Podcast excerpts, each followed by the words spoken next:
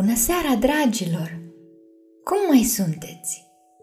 Eu am o surpriză pentru voi. Astăzi vom asculta o poveste spusă chiar de Luna, capitolul 20, în care Luna spune o poveste. Fii atent, dragon caragios, să nu te mai foi sau nu-ți mai spun în viața mea o poveste. Tot te foiești. Da, să mi te cuibărești în brațe e bine, ai voie. A fost odată ca niciodată o fată care nu avea memorie. A fost odată ca niciodată un dragon care nu creștea. A fost odată ca niciodată o bunică despre care știm că nu spunea adevărul. A fost odată ca niciodată un monstru al mlaștinii mai bătrân ca pământul, care iubea lumea și oamenii, dar nu știa întotdeauna ce ar trebui să spună. A fost odată ca niciodată o fată fără memorie. Stai așa, am spus asta deja? A fost odată ca niciodată o fată care nu și amintea cum își pierduse memoria. A fost odată ca niciodată o fată pe care amintirile o urmăreau ca niște umbre, șopteau ca niște fantome. Nu le putea privi în ochi. A fost odată ca niciodată un bărbat în robă, cu chip de vultur. A fost odată ca niciodată o femeie pe grinzile acoperișului. Au fost odată ca niciodată un păr negru, niște ochi negri și un urlet care avea temei. Odată ca niciodată, o femeie cu părul ca șerpi a strigat, ea mea! Și avea dreptate, iar ei au dus-o de acolo. A fost odată ca niciodată un turn întunecat care străpungea cerul și făcea ca totul să fie cenușiu. Da, toate astea sunt dintr-o singură poveste, povestea mea, numai că nu știu cum se sfârșește.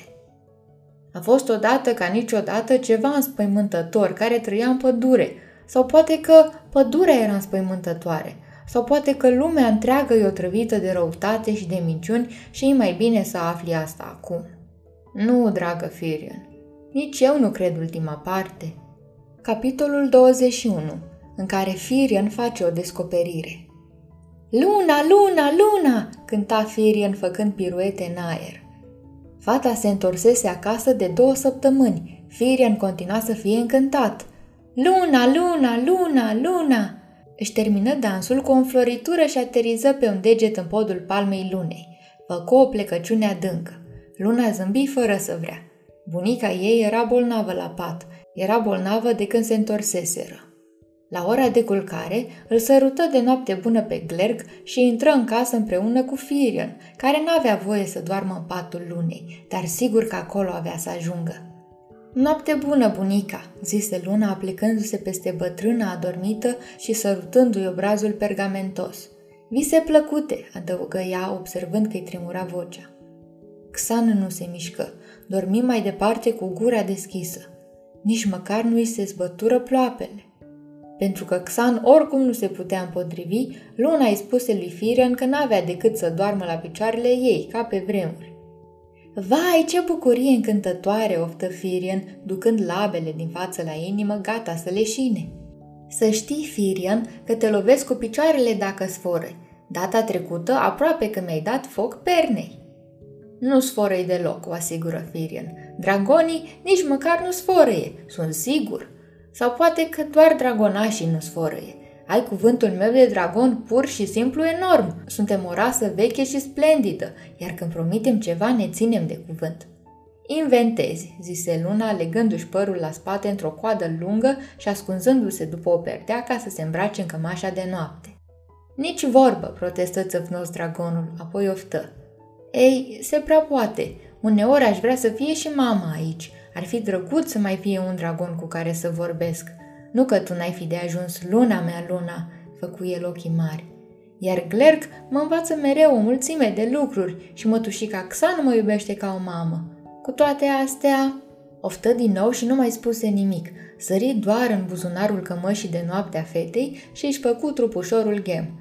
Era ca și cum și-ar fi pus în buzunar o piatră din vatră, se gândi Luna, neplăcut și totuși liniștitor de fierbinte. Mare mister ești Firion, murmură Luna, odihnindu-și mâna pe rotunjimea dragonului și îndoind degetele după căltura lui. Dar ești misterul meu preferat. Firion măcar și-o amintea pe mama lui. Luna nu avea decât vise și nu putea băga mâna în foc pentru exactitatea lor. Firian o văzuse pe mama lui murind, era adevărat, dar măcar el știa. În plus, își putea iubi pe deplin noua familie fără să-și pună întrebări. Luna își iubea și ea familia, îi iubea cu adevărat pe toți, dar avea întrebări. Și uite așa, cu mintea plină de întrebări, se cuibări sub pătul și a dormit. Când trecu cornul lunii noi de marginea ferestrei, strecurându-se în cameră, Firian sfărăia. Când luna străluci întreagă pe geam, dragonul începuse să pârlească cămașa de noapte a lunei, iar când arcul lunii atinse cealaltă margine a ferestrei, răsuflarea lui Firian îi lăsă lunei un cerc roșu pe șold, făcându-i o arsură. Fata îl scoase din buzunar și le expedie la picioarele patului. Firian, dispari! bălmăji ea pe jumătate adormită, iar Firian dispăru. Luna se uită în jur. Hei, șopti ea, repede te-ai mai mișcat. Zburase pe geam? Nu își dădea seama. Își lipi palma de arsură încercând să-și imagineze că se topea acolo o bucată de gheață și îi domolea durerea. După o vreme, durerea chiar dispăru, iar luna a dormit la loc. Firien nu se trezise când strigase luna la el. Visa din nou același vis. Mama lui încerca să-i spună ceva, dar era prea departe. Era prea mare gălăgie și prea mult fum, iar el nu o putea auzi dar dacă mijea ochii, o vedea cum stătea alături de alți vrăjitori din castel, în timp ce zidurile se prăbușeau în jurul lor. Mama!" strigă Firien cu vocea din vis, dar fumul îi înăbuși vorbele. Mama lui tocmai îngăduia unui bărbat imposibil de bătrân să se urce călare pe spatele ei strălucitor și zburau împreună spre vulcan. Vulcanul, furios și războinic, mugea, huruia și scuipa, încercând să se scuture de ei. Mama!" strigă din nou Firian, suspinând și trezindu-se. Nu mai era cuibărit lângă luna așa cum adormise și nici nu dormea în sacul lui de dragon suspendat deasupra smârcului, de unde îi putea ura noapte bună lui Clerc de nenumărate ori.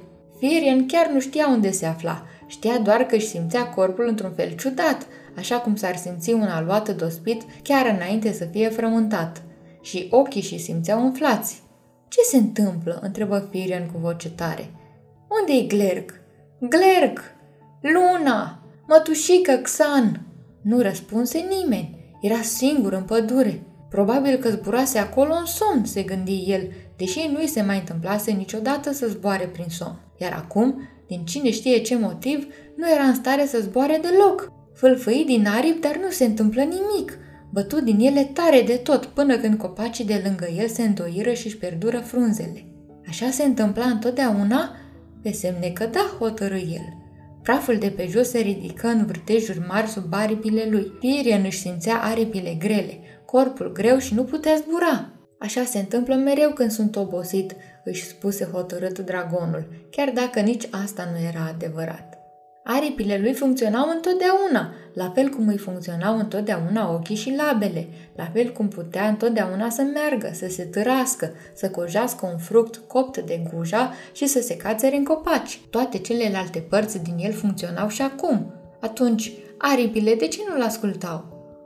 Visul îi lăsase o durere în suflet. Mama lui fusese un dragon superb, imposibil de frumos. Avea ploapele tivite cu mici pietre prețioase, fiecare de altă culoare. Burta de culoarea unui ou proaspăt ouat.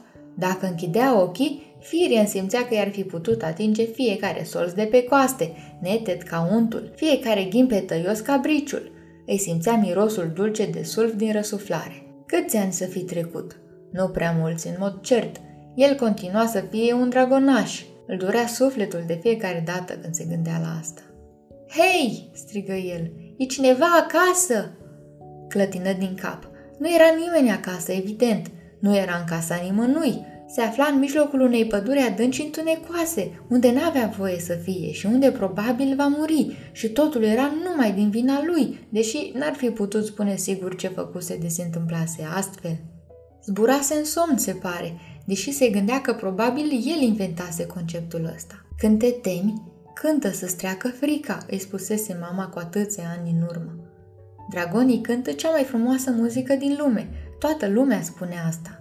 Și deși Glerg l asigura că nu era adevărat și că, de fapt, dragonii erau maestri în a se păcăli, Firian profita de orice ocazie să cânte. Îl făcea să se simtă mai bine. Sunt aici, cântă el tare, în mijlocul unei păduri îngrozitoare.